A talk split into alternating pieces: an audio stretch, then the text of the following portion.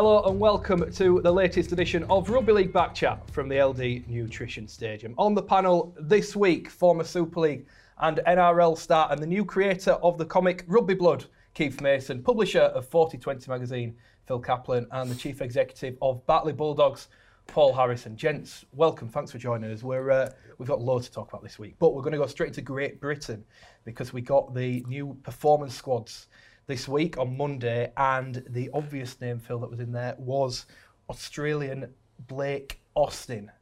What are your thoughts on this, which has got social media going like a storm? Well, initially, this is the England performance squad, mm-hmm. so Great Britain will come off the back of this. And at the moment, I think England are looking at who's going to play maybe in the nines later in the year when we have the first World Cup nines.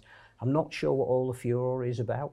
Um, if somebody's eligible, and the two things that were mentioned when the squad was announced, if they're committed and their quality, particularly in a position where we don't have a lot of quality, I'm not sure that, uh, that there's even an issue. And there's historical precedent. For example, the Australians themselves picked up Bobby Fulton, one of their all-time immortals who was born in Warrington. Mm-hmm. Rangi Chase has already played for England. I think there's a bigger issue here, and it's not about Blake Austin. I think it's about the fact that he's moving from a potential tier one nation in Australia mm-hmm. To another tier one nation in England. I, I, don't think there's a problem with that. I think where I do have a problem is in England Knights squad that was named at the same time. We've got two players who played for Ireland in the last World Cup. Jamaica as well, Ashton Goulding's involved. So, you know, the likes of Toby King, who could make a real impact for the Irish team if the British Lions are going to have genuine meaning uh, in when they tore yeah. down under. Um, and obviously Joe Philbin are current Irish internationals. They're in an England performance squad. Now they're a tier two nation. I think that uh, what we've seen in the southern hemisphere is the exact reverse of that. We've seen the Taumalolos and, and the Marty Taupaus move to Tonga and then to Samoa, and they're going to be Pacific powerhouses. We need to protect the tier two nations, but I don't have an issue at all with, with Blake Austin. If he's eligible, which he clearly is through his grandmother, those are the rules. Um, if he's committed, which he's now saying, I won't play, I don't want to play for Australia, I'm, I'm absolutely certain that England is my home. And if he plays in a position that perhaps could have been the difference between England winning and losing a World Cup in 2017, then I'm all for it. And obviously, the, the, the comparative example is what's just happened in the Cricket World Cup. Yeah, well, that's a, uh, you can you can look at this from two different ways, I guess, Paul. Everyone's just been cheering England cricket team going on, but the amount of uh, overseas players, there's South Africans, there's Irish players, there is that. At the same time, this is an Australian playing for England. It, it's happened before. What what side of the fence are you on? Well, it's just if he's eligible, you know, you can't see a problem. Mm-hmm. For me personally, I think he should play for Australia. But if it's in the rules, then you know, so be it. Keith, I'm going to put you in a position here. So let's go back to your playing career. You're, let's say you're on the cusp of getting in the Great Britain squad, and someone from New Zealand gets picked. What what would be going through your mind? Would it bother you, or mm. would would you think, you know what, fair enough? Well, a lie if uh, if it didn't bother me, because obviously, you know, uh, Blake Austin uh, is having a fantastic year. Mm-hmm. I think he's a he's a good addition to England if they want to have a chance of winning. Uh, but like I said, if he's eligible, then you know you've seen it with Rangi Chase, you've seen it with Australian players, Jason Taumalolo, all them players switching back over to Tonga, mm-hmm. coming from New Zealand. So you know you got to move with the times. And if his grandparents is English, right? Yeah. Um, I don't see a problem with it. I mean, but, but, but I do. But sorry, but I do. The only problem I see is, is a young English players coming through, and if, like you said, if someone's on the cusp of making that making that squad, mm-hmm. uh, yeah, I would be disappointed. But you know, it's, it's the players who are, in, who are playing really well should be getting picked, and you know, Blake Austin. And he clearly is. But why, yeah. sh- why should England be the only nation that plays with one nation tied behind its back? You know, the, yeah. the Aussies at the moment are playing Tyson Frizzell, who's played for Wales. Their, their star standout player in the Origin series was James yeah. Tedesco, who played the yes. last World Cup for Italy. Yeah. Paul Vaughan played for Italy as well. Yeah. Now, we, we seem to be the only nation that want to play with solely English players, yeah. and yet we're still behind those other nations. They, sh- they, should be looking to get that edge, like yeah. the Australians do. We look at Petro Civoniceva, absolutely, Fijian. Uh, you know, uh, there was Semi Radradra, wasn't there? It's yeah, there's there's been many many players that Australian have used uh, regarding uh, Fijians and Tongans and, and, and Kiwis. Uh, so you know, there's only been Rangi Chase, right? Rangi Chase and Blake Murray Fasavalu. And Fasavalu. So if they've got a different ethnicity or they're from a different country, uh, means they can't play. But I think that's wrong. If, if they're eligible and if it's in the rules, then they should be able to play on I, form. I, I think going back to the Cricket World Cup, there's another issue as well, and that is what is legacy? Now, we talk about legacy programs. It's great that there'll be literacy um, alongside the World Cup. The biggest impact it will have is if England win. And I think that's what we've seen with cricket, yeah. that since they won at the weekend, all the talk has been it's engaging young people. Oh. They're going to want to pick up a bat. Well, if Blake Austin is good enough to earn a place in the England team mm. and that England team wins a World Cup on home soil in 2021, that potentially has a massive impact, yeah. which I, I don't see what the objection yeah. to that yeah. Well, the, the, the general consensus here then has been that if it's in the rules and it's eligible, it's allowed. Do we need to look at the rules? Or are we happy with where they are or do they need to be Can I, can I just say bit? something here? Yeah. So, I play for Wales, and I'm not born in Wales. So, Mm-hmm. uh, one of my grandparents is Welsh. Uh, I got the call from uh, Neil Kelly and asked if I would play. I was at Wakefield then, just before I went to Melbourne Storm. And I said that if I were going to play for Wales, would it jeopardise my future for England? So Graham McCallum gave me the uh, gave me a note just before we played England at Wrexham uh, back in 2001, which we had a really good game. We had me, Cunningham, and uh, Lee Briers playing, and he gave me a letter just to confirm that it would not jeopardise my England future. And the following year, I played for England in South Africa. So, you know, uh, so I've done it myself. Yeah. You know, and if, if Blake Austin gets a chance to play for England, you know, I'm sure Blake Austin will give the best account of himself and and, um, and, and play well. I- I think the interesting thing in all of this as well is the Great Britain element. Because what we can't have is Great Britain being England by another name, because you can't sell that in Australia. No, of course not. So I think when it comes to choosing the squad for the tour down under, um, a Blake Austin who's in there, a Lachlan Coote who has already played six times for Scotland, Yeah. so you know he's made his commitment to the Bravehearts. Um, obviously, then you add in the Regan Graces and the Morgan Knowles who have a, a, a Welsh yeah. element. I think you've got a Great Britain team that you know everybody can get behind, Yeah. and surely that's what we're about as well. Yeah. Paul, I'll go back to that question. what, do, what do you think? Do we do they need tweaking or should we you know, no, just be think, happy with where they're at. I think that it's happy they've been like that, you know, for a while now. So I think it'd be a major thing if they start changing it now. I think you've just got to roll with it, really. Is there anyone we'd have liked to have seen in the performance squad beyond Blake Austin? There was talk of Jackson Hastings and Lachlan Coote.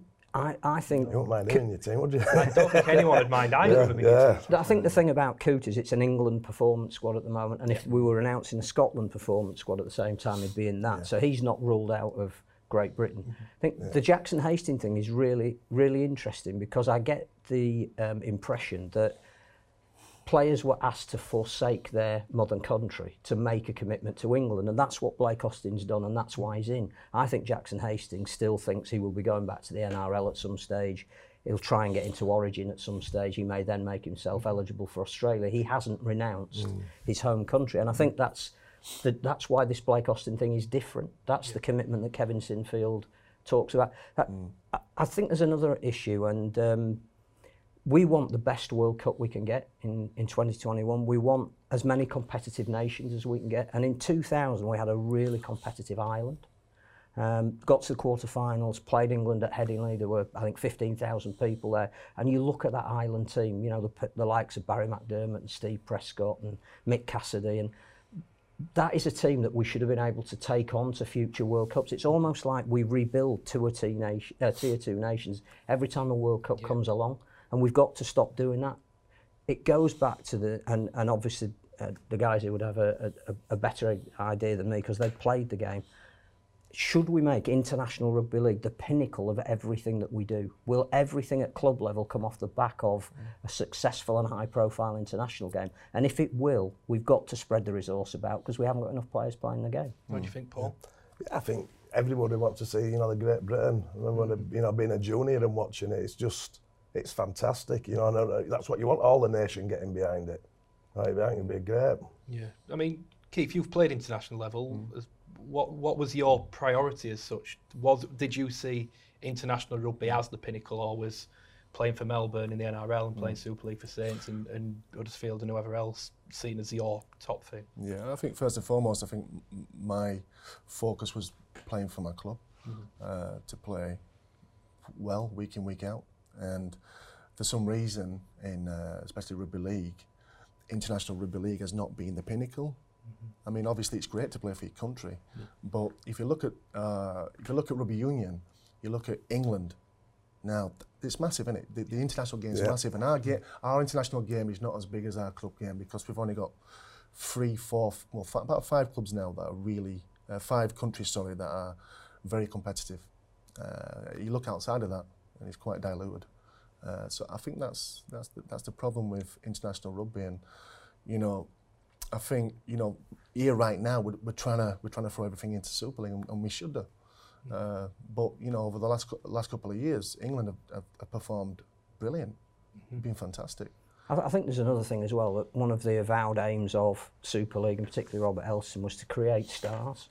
And with the greatest respect, our club game isn't big enough in terms of profile to make those stars. But do mm. it on the international stage, yeah. win a World Cup. I mean, you mentioned England Rugby Union. The interesting thing about the makeup of their team is it's mm. not all English players. Yes, it's, it's guys yeah. who come from New Zealand and yep. the Pacific Islands. When we were all getting absolutely um, involved with the cricket I don't think anybody sat there going, I need to leave the room and not support this team because there's a guy who has come from the West Indies or, yeah. th- it's not about that. It, we are a multicultural society and our national team should reflect that. Yeah. And if they do, I think it makes the winning so much better. I, I don't understand the furore about Blake Austin. I think I think if England won the World, World Cup, I think that would give it a big massive mix-up regarding uh, international rugby league uh, in England. You know, because you know Great Britain have always just about nearly got there mm-hmm. and just lost Australia. I think they've won against New Zealand in the last ten years. But And that's why Austin's important because he plays in a position where, if you look at all, virtually all of the Super League clubs at the moment, mm. s- their overseas stars are concentrated in the halfbacks position because it's such a vital one 100%. to get your team going forward. Well, if we'd have had a Blake Austin in that World Cup final in 2017, mm. mm. our defence was superb. Mm. The one thing Wayne Bennett's got, he's got a core of forwards that play in the NRL that can defend. We, we're just missing that creative spark. If he adds to that, if he brings the best out of George Williams, if Gareth Widdop is in that mix, but Blake Austin Well, is pushing here's, them. here's a question. Here's a question. Paul, who's dropping out for Blake Austin? It's straight in the team for me. Well, who It- drops out? You've got you've got Yeah. Gareth Widdop, you've got George Williams, you've got Luke Gale, you've got Stefan Ratchford Mm. at fullback. You assume there's Sam Tomkins who's playing superbly. Who, who isn't playing to make way for Blake Austin? It'd be, it'd be the person who's not playing their best. You know, to have that competition, we just name them players. That's fantastic itself. I think it's nailed on who's going to score the winning try, and just the media frenzy is going to be great. So. I don't yeah, think anyone would mind if he did score. Yeah, but no, that's, that's definitely be cheering him on. Well, uh, uh, who would you? Where does he fit in the team? then? I'm not saying he doesn't, but where does he fit It's in? where you play Jonny Lomax. and Johnny me. Lyon, we mentioned Jonny Lomax, yeah. Um, And if his international position is fullback, fine. I mean, his form is, is as good as Blake Austin's this year. It might not show it in the um, in the Man of Steel rankings because St Helens have got so many good players. They're sharing out the points, but I think you just pick on form. Yeah, I think at you, the you, time. you throw him into the training mix.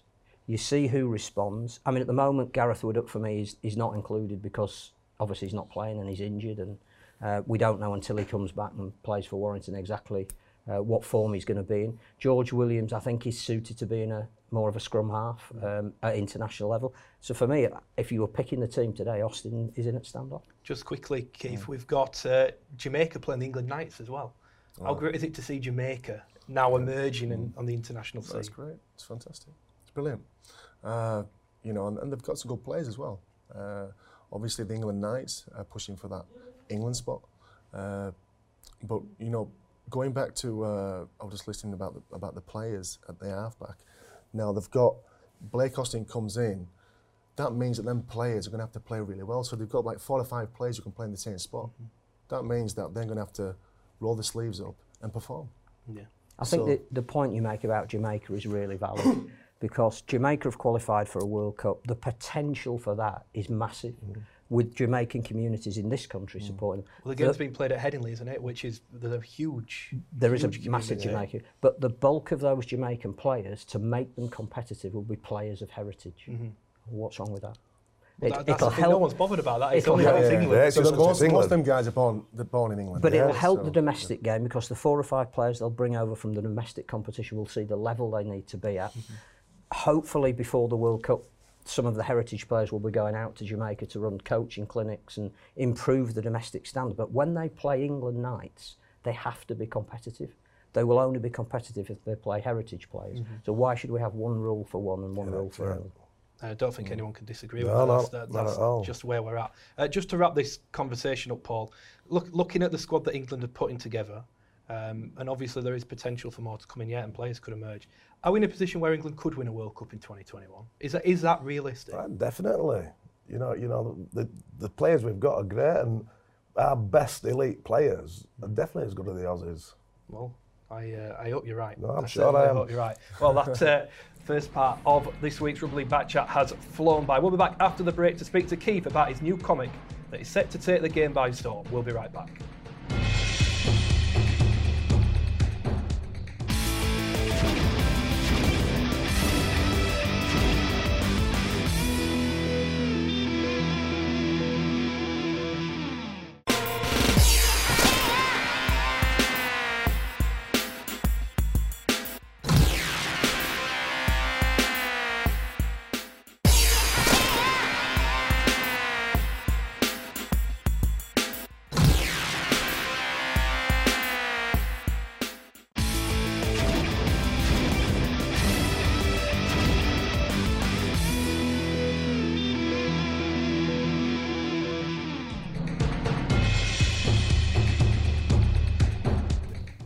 Back to part two of Rugby League Backchat. Keith, I'm coming over to you because we have Rugby Blood here, which launched last week. This is your creation. It certainly looks interesting. What can you tell us about it? How did this come about, first and foremost? Well, obviously, I, uh, I retired uh, 2013, and I got a, a chance to be in a movie with a, a guy called Mickey Rourke. He said name. Yeah, So, uh, very casual. You know, I, I met Mickey Rourke after I played in the Challenge Cup final in 2009. Uh, met him in a bar, we became friends, and uh, you know, eventually, you know, he cast me in a movie, Skin Traffic. Uh, I had lines in the film, so it was quite surreal for me, uh, for a rugby league lad. And uh, you know, obviously, I went through a tough period when I when I retired. Before I retired, I had a, uh, a renowned court case against one of my old clubs. Well, I won't talk about the club because I'm not here to talk about them. Uh, and I won the case. I was playing at Castleford, and uh, I just wanted to. I didn't have that love for the game at that time, so I retired. Uh, left the game, and the film gave me a vision, a vision for my future. You know, a lot of rugby league players, you know, if they haven't got anything set up, you know, they struggle, and I understand why they struggle because when I retired, uh, I remember speaking to my friend Joe Calzaghe. He said to me, "Look, Keith, I, I, respect you. You know, you're gonna, you know, retire on your terms. You still got plenty of rugby left in you, but you're a long time retired." And I wasn't really banking on what he meant by that, you know. And when I did retire, I really struggled because all I've ever done from six years old is play rugby, you know. So from playing rugby up to 31 years old and not knowing anything else, uh, and then cold turkey, finished, quick, gone. You know, not, not having to be at a certain place at a certain time. Uh, you, you know, that discipline kind of wavered, and uh, it took me a while. You know, I went through a bit of, a, a bit about depression, and uh, I pulled for the other side. You know, I always took care of myself, and uh, it was very hard to to get through that phase of, of retirement. And any sportsman out there, you know, i i it's tough, and that's why I think it's really important that you rededicate yourself. Uh, you make sacrifices and you push on, and that's what I've done. You know, I, I created, I found out new talents about myself. You know, I started to screenwrite, uh, uh, obviously doing the comic, and it all came from uh, coming up with an idea for a film, Rugby Blood. Uh, it's kind of an action film, but starring a, uh, a rugby star, uh, which is quite a bit of a twist on it, you know. So, uh, so uh, what I did is I, I wrote the script with a Norwegian writer called Ben von Kronos. I sent the script down to uh, Pinewood Studios. Pinewood got in touch with me uh, and they said, "Look, you know, we really like your, yeah, we like the script. We're, we're interested in making the film." So I went down there, and I'm driving through the, the film studios, you know, and you know when they met the the 007 films and the Star Wars films. So for rugby league lad, it's quite bizarre, you know. for Yeah, me very much so. the first script I've written, you know, they were interested in making it. I, I couldn't believe it. So I sat down with the film producers, and, and me being in the business now and, and doing a few films and, and traveling around and, and learning, you know, everything about the business of entertainment business. Uh, it takes a long time to, to get a film made. You know, you got distribution, producers, locations. You've got, you've got you know, to, to attach stars to the film. Uh, it takes a lot of work. So what I did is, I went backwards, and I thought, let's crawl before you walk, right?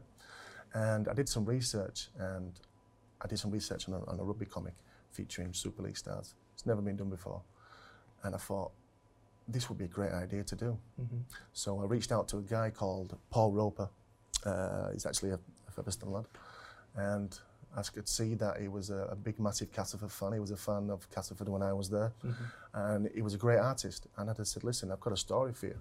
Uh, if you can put the pictures to the story, we could do a comic. And my vision was to go to, to Super League. To go to Super League and for them to endorse it and, and then have Super League stamped on the front of the comic and, and bring out the first ever Rugby League comic. So basically, that's how it came, came about. And also, I wanted to, to give back to rugby league uh, and involve players and give them opportunities to be uh, a- a- in a future Netflix series, which I'm talking to Netflix now about doing an anime series. So the players were involved in the comic. It's the Super League stars. You've got you know Jake Connor, uh, Daryl Clark, McGillvary, NRL star Tyson Frizell. You've got Hall of Fame players, uh, Ruben Wiki, uh, Keiron Cunningham. Uh, you've got uh, Barry McDermott in there, uh, Jonny Lomax. Where do you get involved? You must. I'm the, I'm the leading man. He's, he's the next James Bond. so I said to I said to the you know I said to the the comic art, uh, the artist you know who shall we do as the lead and he says Yeah. I think you should be the lead Kev. So let's go for it. Let's do it. Let's crack up. So obviously the reason why I brought the players in because it's relevant to uh, obviously sorry the, the comic is relevant to now with the times. You know if you look at the end game, it's the biggest selling movie of all time, Yeah. and it's come from a medium of comics. And my ultimate goal is to go and, and do a film, do a film, a world film. Uh, the next step from the comic is an anime series with Netflix. And I think when I contacted uh, Rob Elstone, thanks to you, Matthew, You're welcome. yes, uh, I contacted Rob. Uh, they was interested. Uh, contacted Super League, Rob Pertius, all the Super League team, uh, Rhodri Jones, and uh, you know they was interested. Then I had to follow up on the on the on the uh, negotiations with with Rob, and I had to sell my idea to Rob, my vision to Rob, and Rob bought into my my vision, and then ultimately we did the deal. Uh, with getting Super League involved, and obviously Super League see it as a, a marketable tool, because if we're selling the comic worldwide, you know, you, you could get people in China opening up the comic and seeing Super League stars mm-hmm. where you'd never see a rugby league player in China And it's or world. Russia. Is, is it worldwide? So you launched it on Friday. Is it? Yes. Is it available worldwide? Worldwide, now? yes. Right. Yeah. And I'm sure that Phil's already been in contact with you about getting it in his bookshop. Yeah, no, I love to. I love to I, get thi- in I think the, there's two things about this that strike you immediately. One is, as we said in part one, one of the aims of Super League is to create stars. Yeah. So if you've got Jake the Snake Connor yeah. as your villain. Yeah, that's actually Jake's uh, comic. People are going to buy into that, yeah. and it, it, elevates them above what they do on the rugby yeah. field. I think the other thing is you're appealing to an audience that is new and is young, and and that was the other aim of Robert Elston when he took over was he yes. wanted to, he called it break the bubble, Um, and you look round some grounds at the moment, um, you know, Paul would know particularly at Batley, and we do have an ageing population, as county cricket does. Now, if you can get young kids involved Yes. in something like this, then again, it's it's one of the primary aims of the sport at the moment. I, f- I think what I did is I did my own work and I thought, you know what, if I can get real superstars of the game in the comic as characters, that would be even better. And so when I went to Super League, I already had these players. I had, I had four or five players. I had Conrad Hurrell in there, and then like you know Rob Purchase, and, and and they were quite surprised. But some of these guys are my ex-teammates. So some of the guys, you know, I've played against, I've played with, they respect me. Uh, and honestly, the guys who spoke about it, they actually love the idea. Uh, you know, I hope the rugby league background, uh, the rugby league community get behind it. It's, it's something brand new. Uh, it has a comic twist to the com- to the comic, but you know, Rugby Blood is it's about a guy who's who perseveres and never gives up and overcomes obstacles. You know, and a lot of young kids could relate to that because being a sportsman's tough. You know, there's a lot of sacrifices, discipline, dedication. And David King, he doesn't have any superpowers. He's just a guy that never gives up, you know? And obviously we got the shot clock, the second comic to come out already. But uh, it's, it's, it's a lot of hard work. It's been a lot of hard work to get the, the comic up and running, but uh, you know, it's uh, it's it's uh, it's it's quite an achievement. Paul, we've got to find a way to get Mount Pleasant in this somewhere. That'd be great. Yeah, that'd be that'd be great. How long did it take you to do? You know, from start to finish on the comic. Yeah, so what I did, I, I, I wrote a film script with uh, a Norwegian writer. Uh, probably took me about nine weeks to do that. Oh, yeah. uh, so you know, you know, I threw myself into different different things. You know, uh, obviously doing the acting uh, is one thing. You know, I support many charities.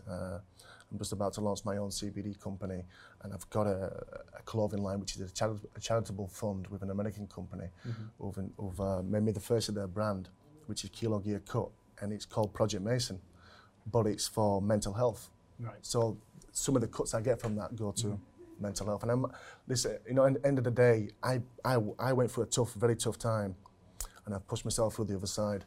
You know, and if I can inspire athletes or anybody when they when they finish rugby league or sport or any sport, that your life is not just sport. You can kick on, but you have to rededicate yourself and push on. And uh, you know, I'm a testimony to that. Is it fair to say that you're not missing life on the field then? Listen, rugby league give me give me everything. You know, it's, it did save my life. You know, I had a pretty pretty wild childhood, and uh, rugby league gave me that discipline. Uh, I was very lucky to play with some of the best teams in the world. One of the best players in the world. You know, going at Melbourne at 19 was was unbelievable. Really was. You know, I had a standout year at Wakefield, and then next minute I'm pl- playing with Scott Hill and Stephen Kearney and all these great players. Uh, but you know, Melbourne was am- uh, amazing. St Helens was fantastic. Uh, I had a great time at Huddersfield. Everywhere I played, it, it was brilliant. But coming back to Rugby Blood is, you know, marketing the players in a different light as comic heroes. Yeah. You know, like I said, Rob Elstone sees it as something jumping out of the box. You I know, think, but you're also telling the story of the sport because if one Yeah. thing rugby league has done since 1895, it's overcoming adversity and obstacles and, and barriers, and it's great that Yes. the focus is on the players. Yes. But the underlying theme of it mm. is, if you like this this theme, Yeah. that's the sport. Yes, rugby blood. Rugby blood. Rugby is in my blood, and it's in many rugby league mm. players' mm. bloods because we're born into it. And the reason why it's just down the M62 corridor because it's a working class area. Mm-hmm. Tough people are from the north, right? And you know you have to be born into rugby league because it's not. It's such a tough sport. You know, and I've come out the other side looking. I was a front row forward, and I played the game hard. Mm-hmm. You know, I went 100 mile an hour. So you know, I think Rugby Blood is obviously i i it's born now, mm-hmm. it's out there, uh, and if I can go to Netflix and do a Netflix, um, you know, anime series, that would be fantastic, brilliant for Super League. Tell you what, Keith, I hope that it all worked well because it seems very, very exciting to me what it could do for rugby league. Um, so good luck with that. You mentioned the word tough. I want to bring up Mickey Higham just to move this on. I think you'll, you'll have played against him. I'm sure he's played against everyone, hasn't he? He's been No, we played, we played together for a couple of seasons at St Helens. 550 career appearances. Fantastic. Paul, how on earth has he done that? I've no. I played 333 and body was caved in, and you know, we, we're playing him at the weekend, Lee, and I just he's just a special player. You know, when he retired, you come back, you think, oh, his, his time's sort of gone now, but. Mm-hmm. It's still, you know, you, you fear him to be honest. You know, the energy that he gives and he gives the players around him is, you know, is, is absolute credit to the game. He's, uh, I was, I can't remember who was telling me the story. It was um, Brad Dwyer. He thought he was going to play at, at Warrington when he was coming through because Mickey Iron broke his hand, but he played through it. He played with a broken hand.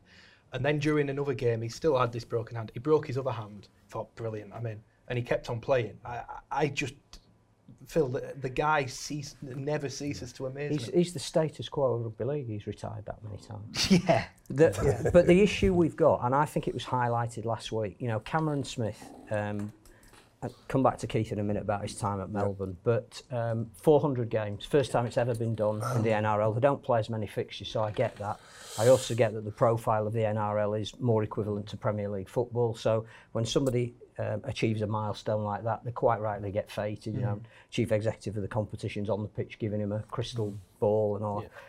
At the same weekend, Mickey Higham plays 550 and it virtually goes unnoticed. Hmm. Danny McGuire plays 400 Super League games, absolutely puts in a virtuoso performance to mm. potentially be the, the, the match that saves his team from relegation.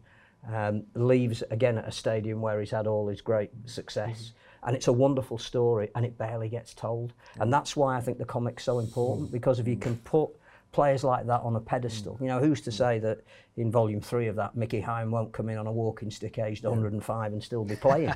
but you can do that through this medium, and we owe it to the players to do that. You've got to publicise the, the stars. Ain't any big stars in the game now, so it's, Well, well, well, one of the great. problems, Paul, it was it was evident. There was a, I, there was a pitch put on social media after Cameron Smith made his 400th appearance, and the the furore on the pitch. There was a big presentation. There was all sorts going on, and then there was a picture of Danny McGuire after the game at Headingley. He's just played at the place. He's, bec- he's going to go Yeah. down as an icon, isn't he? Absolutely. Uh, Yeah, he'll put in in the Hall another of Fame. masterful performance, 400th appearance, and there was one person with a, a radio headphones. He- Keith, that's a, that's an issue, Yeah. isn't it? We're not we're I not think- giving these guys. I think a- that's what Rob Elstone's coming for because that's what we should be aiming for. Yeah. You know, to give these players credit because it's, it's the toughest sport in the world.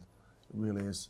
Uh, if you've never played the game at that level, you can't say you can't really badmouth a player because players play with injuries all year all year Yeah. long. You know, and it's. Uh, you know, and, and I'll say again, you know, we don't get paid as much as we'd like to get paid Or deserve to be paid. sorry, or deserve to be paid. So, you know, when players retire, they might have a little pot, but that won't last long.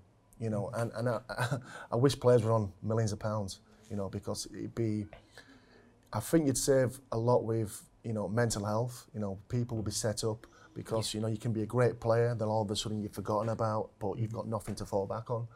Uh, I think, you know, the salary cap, uh, I think, quote this, I think Rob Elstone would rather not have a salary cap. Uh, but the players, like I said, I'm going to put the players uh, and, and make them into comic heroes. Uh, and also, if you go to Netflix, then I'm going to give the players opportunities for work. Because it'll be voiceovers for Conrad Hurrell or Jermaine McGillvary. Uh, you know, I've, I've, I've got a, I'm doing a film next month, a Netflix film called Jack Stall Dead. And uh, I reached out to McGillvary and Conrad Hurrell and I said, listen, I can cast you in a film. Would you like a role? How did Jermaine McGillvary respond to that? Listen, so I loved it. So, uh, so I said to Jermaine, I'm going to be a tactical leader in a team in a Netflix series. Would you want to join me? And like I say, you know, me coming back and, and giving these guys opportunities in films, especially Conrad as well, Conrad Hurrell, and them guys are like, wow. Because think about it, Mickey Rourke gave me an opportunity, right? If I was in ever, ever a position to give a Super League player an opportunity in a film and maybe a career after, mm-hmm. you might do a good job then that's what I'm doing. You know, mm-hmm. I'm giving back, but you know, I do. I got a lot of time for for the players because I know what they go through. Mm-hmm. Any chance we can get the final at the Foxes Biscuit Stadium? Let's- Get that I in. tell you what. We'll have a talk about that. well, let's carry on that conversation after the break. We're going to have to have a quick break now. After that, we'll talk about Batley. We're on the brink of the first ever trip to Wembley. We'll be right back.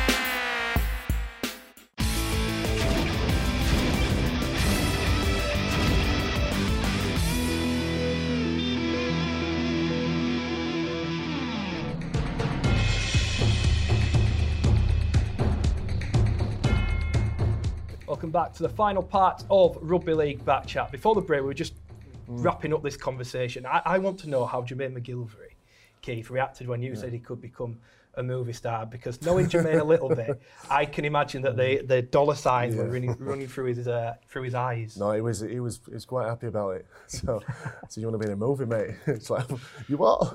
Yeah, sure. When? So uh, I reached out to Jermaine uh, and Conrad Hurrell, uh, giving them guys opportunities to be in a film, like I said before. Uh, you know, you never know if they do a good job. The thing is with with, with Jack Stall Dead, it's uh, it's a series. So what we're doing is shooting a pilot, and then uh, after the pilot, there could be ten episodes after that. So that means that there's there's ten there's work and there's and there's potential money for for Conrad and, and Jermaine. I think you've got the remake of the A team here. Yeah, well, you never know, mate. But you know, to come coming back into rugby league this way and, and helping, few, you know, stars of the game right now, uh, including him in the comic, uh, and also giving him opportunities in films. If I can do that, I will do that. And it's, it's fun because Conrad's a top guy, very colourful guy. I think he's got a few words, a few lines in the film. I don't know about Jermaine, but when I tell Jermaine, Jermaine was over the moon about it. He thinks he's got a new career now after, after rugby league. And uh, going back to Jermaine, a phenomenal player. When I first met Jermaine, we used to play unopposed at Huddersfield, and he was a young kid in, who were playing at your club. then. Played at Batley, yeah. Yeah, playing at Batley. We made him. Top, top, top try scorer. got to a final, did he? He did, yeah. final, So, uh, and congratulations going to Wembley. Nearly. Nearly, Oh, nearly, well, sorry, nearly I don't want to jinx him. We'll talk about that in a minute. Uh, but you know, Jermaine, I remember he used to run back, and we used to get some real hammer. But I remember how strong he was, you know. And he used to come up to me and go, "Keith, how come you're so fit? You do do carries and you run back, you do all tackles and stuff because you used to train hard, just train hard." And, and I read an article that Jermaine had just written, and he said players he looked up to. And he mentioned me, and, and uh, Greg Brown said, "Oh, I like a triathlete. I could be a, I could be a professional triathlete if I wanted to be." But uh, yeah, just like I said, going back to uh, giving these boys opportunities and making them comic heroes is the least thing I can do. And with the comic, it's just the start of things, but it's putting rugby league, it's, showing a different take of rugby league, and uh, it's something completely different for, for, for fans and, and for kids. And I just hope they, they enjoy it. You just need Jamie Jones Buchanan's beard in there somewhere. I think we get Jamie in there. I saw him last week at Leeds, but he the said new it- BA. he gave me a, he said it would he thought it was great what I was doing and, and uh, when you when you you don't know until you see your peers and this and, and they you know they big it up and they say look it's great what you're doing so it just gives you a little bit of confidence to just keep doing what I'm doing Paul, uh, I think you said that Batley made Jermaine McGillvary. I'm sure there'll be people who argue with that. But I'll give you some credit. But you are on the verge of making history. You are one game from Wembley for the first ever time in the 1895 Cup. Sheffield next week. Yeah, it's, it's a tough game. We've played them twice and they've mm. beat us twice, but you know, it's semi-final football and that bounce of the ball might go our way and you know, the club's desperate to get there. You know, it'll be fantastic. Won the Northern Rail Cup in 2010 and, you know, we lift off that for day. It was brilliant. So, mm. yeah, just fingers crossed the boys can, you know, put that performance in won the first ever Challenge Cup in 1897. Second as well, I think so, we did, yeah, we did. So it'd be great to be in the first ever. Yeah. Uh, just as a matter of interest, if you get to the final, how many fans do you think you'd be able to take? I would imagine we'd take all of Batley there, to be fair. Which would be fantastic. Yeah. That justifies the concept in itself. I think it's, it's just great to give hmm. you know, players, we're not disrespected, at a lower level, a chance to play at Wembley. I mean, it, it's, it's got to be fantastic you what, know, for them. What would it do for the club if you were to go to Wembley first and foremost, potentially win it? What What would it do for a club like It's just that? I like you know it's just giving us a, another boost again, and you know for for the all both divisions, it's given a club like Batley which probably should never be there, but. Anyone can be, you know. It's a cup competition, you know. That's pretty fair as well. Anyone can be anyone in that in that competition. So, yeah, just desperate to get there. It'd be brilliant. I mean, it'd be a fantastic story its own right, but obviously there's there's been a lot of ups and downs at Batley this year, and obviously Kevin lost his his late wife Mm-hmm. Beverly. That I mean, that would be the ultimate tribute to her if you could Yeah, if he it- could walk out and lead the team out at Wembley, wouldn't it? Yeah, it, it's been a real tough year, uh, to be honest. You know, we, we're doing, we had a charity head shave at the weekend. You know, we've got a massive pink following there. You know, we do loads for breast cancer. We're touching nearly hundred thousand pound in you know four years, which is unreal. One of our players, Michael Ward, got his hair cut off, raised four and a half grand on the Just Giving page. But behind the, you know, we stayed after the game and a thousand pound just by spectators there just chipping in for it. And you know, it, Beverly was massive for the club, and you know, she's a massive loss. And like you say, for Kevin to walk the team out Wembley, it'd be yeah, it'd be, be great. I think I think one of the best performances you put in was very very soon after a, a sad passing against Halifax, wasn't it? Yeah. So if if that can be motivation in next week, Yeah, you- all on the Halifax, the, the players found out on the morning, you know, when she died. So it, they'd literally turned up to the the ground, and look, it, it, it was an eerie sort of feeling that day. And I think we'd have beat St Helens that day. You know, the players were that revved up, and they just gave absolutely everything to against a great team of Halifax who were, you know, flying at the time as well. Mm-hmm. So, yeah, I'm sure well, the players give the best every week, and fingers crossed you know, we can get there. Sheffield's going to be real tough though, and they've got great cup history at Wembley as well, so it's, it's a good final. And mm. Kevin's always been very honest about the aims and aspirations of a club like mm. Batley, and he's almost, well, I think he has actually said, Super League might not be for us. We are a community club. We can we can raise money in in uh, fashion that you mentioned. Yeah. So to get to Wembley to win a trophy, that, that Northern Rail moment where you must have taken brilliant. about 6,000 fans Yeah, to it Blackpool. was But it's all it's bringing back the trophy and standing on the town hall steps and Just a feel re-engaging with kids, yeah. like we were saying in part one about what a World Cup could do. You don't have to aspire to be winning at Old Trafford. This could be as important for a club Well, we like want to be the best. Our goal since I've been in charge for 14 years is to be the best part-time club. And you know, this year we're struggling a little bit, but a couple of two-point, you know, reversals in the fixture. You know, we're, we're thereabouts again. But yeah, it's just it, it's great. You know, and, and you need because we're struggling in the league. You've got something else to play for. Mm-hmm. You know, which is great for Matt and the boys. What what does the future hold for Batley? Take take the A95 Cup outside. What what does the future hold? What what plans are in place? What I know, I know you're doing all sorts behind the scenes, and it's sometimes you- you've got to do it just to stay where you are. But what plans have you got to push on and move forward. It's, it's, it's tough at our level because of the distributions where you are in the league. So because we're struggling a bit this year, it's making it really difficult to sign the players and then the, the clubs higher up in the league sort of pinch the better players off you. So we're in that cycle, we're in that sort of every two or three years. But, you know, we do as best we can. You know, that the players we get are all good championship players and, you know, we just want to kick on really. It'd be nice to get an A team up at the. I think for the game needs an A team. That's one thing we're looking at. But you speak to the local people in the amateur game, and, and that's really struggling. So I think it could be a three, four year plan till that happens. But I just think the game desperately needs it. Economically, how can you plan? when you, you don't know what money you're going to get from year to year. You don't necessarily know what the league structure is going to be from year to year because, again, 2021 is a seminal year with the renegotiation, the television deal. It may be that distributions change again, that League yeah. One gets marginalised to a certain extent. How can you plan when you're a club like Me Bally? and Kevin have a crystal ball at Nero's Cafe and it's just a bit of fingers. You know, it's hard. We, we sort of work on the, the bottom, what we can just afford, and then if we get more, we can, you know, sort of buy it. It is, it is very difficult to you know, to, to budget for it. It really is hard. Not just us, every, every club in the league's the same. Keith Mason at uh, Batley at Wembley. Yeah. What would that? How special would that be? Well, it'd be awesome. You know, I'm a, I'm a Dewsbury lad, so uh, you know, Batley's just So you're cheering for Sheffield. Yeah. Sheffield. no, not against Batley. Uh, that's great. It really is. Uh, it'd be great to see Batley get to Wembley final. Uh, they've been a really good championship team for, for, for a number of years now. Uh, but uh, it, w- it would be great. It'd be great for Batley. Yeah. I'm, I'm sure, you know, some Dewsbury fans will go down as well. to Sheffield. Yeah. Fair Sheffield again, yeah. well, the rugby league community, yeah. right? So, yeah. uh, but I do hope you get to the final, mate. No, thank uh, you. I really do. I think the, yeah. the great thing as well is that it reinvigorates the concept of Wembley, which you were talking about when you played there for Huddersfield. It used to be at the festival. Mm. Everybody went, no matter who was playing. And we've lost that um, through no fault of our own. It's just the way Yeah. the professional game has gone. To, to be able to say there'll be two sets of supporters there mm. who support lower division clubs, and maybe, as you say, the Dewsbury's going on to shout against Batley or support the Heavy Woolen district. That's what we need. I think the other semi-final is really interesting as well because it's going back to Mickey Higham. You know, he deserves perhaps to go mm. out at Oh, what a way to finish, yeah. but also Widnes who have had to regenerate themselves the same as mm-hmm. Leigh. To, to- for two clubs like that to have the opportunity to be finishing their season in some ways out at Wembley, that it, it is the whole thing works. And It's- yet all we've had is some criticism that it's going to be the game that's on after the Challenge Cup final. Doesn't doesn't matter. matter. Oh, You know what? You've got to start somewhere, don't you? And Yeah. I keep going back. Players to play at Wembley. It's just. Absolutely. I've never been fortunate enough to do it. It must be fantastic. Yeah, it, it is. I mean, that day in 2009, I'm guessing every single player on that pitch had dreamt of playing on Wembley. Uh, I don't know if any of them had ever played at Wembley, uh, but for me, just to walk out on that field, you know, watching all the finals as a kid, Widnes, Wigan, Ellery Hanley, you know, uh, Martin Offiah scoring the foot, you know, that's all we grew up with. And, uh, you know, Chris Joynt said to me, goes, you know, the Super League and this Challenge Cup, and this Challenge Cup is the one to win because it's so prestigious. It's been around 100 years.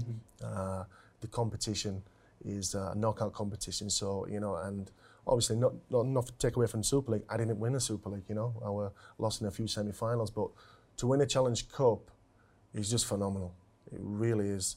And just to get to a final, you know, uh, we lost in that final, but I can take off and say that I played at mm. Wembley and, and, and, and my boyhood dream was realised. And met Mickey Rourke afterwards.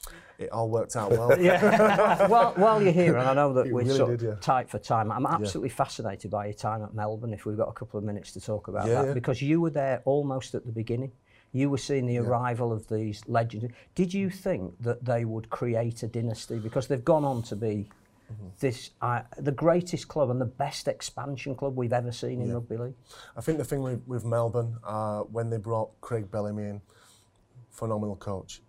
Uh, straight down the line, he just wanted the players to work super hard on everything. Defense, attack, fitness was a big one. Uh, when I signed, I was 19 years old. I think it was the youngest Englishman to ever go over there. Uh, they paid a fee to, to Wakefield, and uh, it was just a dream come true for me. And actually, I live with Cameron Smith. So there were me, Cameron, his wife were there, uh, and I remember the first day I got there. I went, I went, I went up to my bedroom. Cameron was uh, staying in the same house, and I cried because I was 12,000 mile away from home. It just hit me. I thought I can't just, I can't just get up and just go to my mum's. You know, uh, going there, it, it, I went there a boy and came back a man to St Helens. It, learnt me so much, and that's why I say any any guy, any any uh, Super League player gets a chance to go to the NRL, go because it's just the experience of, of travelling there, uh, a whole different culture, beautiful weather, beaches, uh, and this is probably the best move I ever, I ever made to go to Melbourne. And like I said, Mark Murray were there the first year. I, I scored in my debut game against West Tigers, which was great. Then the week after, I did my knee. So I was out for eight weeks. I was absolutely gutted. I came back and then I played against New Zealand Warriors. I was only I was 19 years old, playing prop forward in an NRL. And you were playing with some of the players that were going to be the greats of the game. Yeah, absolutely. It was, it was a fantastic time. Uh, myself, Cooper Cronk, Billy Slater, Cameron Smith, Ryan Hoffman. Uh, we all made his debuts around the around the same time. Uh, but Craig Bellamy was was the guy who uh, came in and shook shook the team up, and he's still there now. So. Yeah, Melbourne Storm was fantastic, and uh, I'd like to thank everybody there for making my time worthwhile, and uh, I really enjoyed it. Moving on, uh, moving on, just quickly, Championship meeting last week. Channel Four have had talks. Paul, you're the man to fill us in. What? Well, I would have. I missed the meeting. I was Oh. on Thailand. That's why I on can't give you the dirt. Yeah. But, uh, but, good news, surely. Oh, it's got to be great. You know, getting the game on on, on any platform would be great, but Channel 4 would be fantastic. We've got it with the R-League, and it, it's, we've just got to promote the game as much as we can.